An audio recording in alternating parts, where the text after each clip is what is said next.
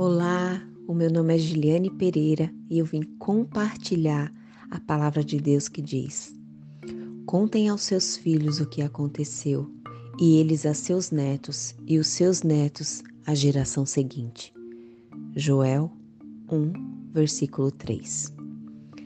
Toda a tradição israelita era contada de pais para filhos, através de histórias.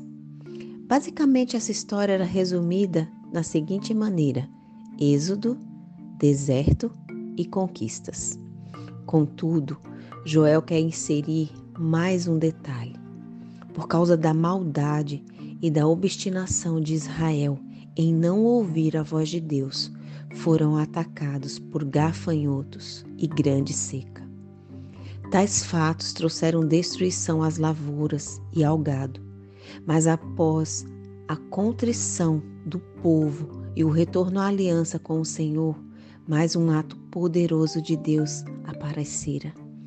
Ele retirou Israel da morte iminente.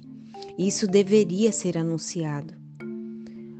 Olhando hoje para trás, podemos contar a respeito de um ato ainda mais poderoso de Deus, como ele nos libertou da condenação por causa das nossas maldades, muito sacrifício de Jesus.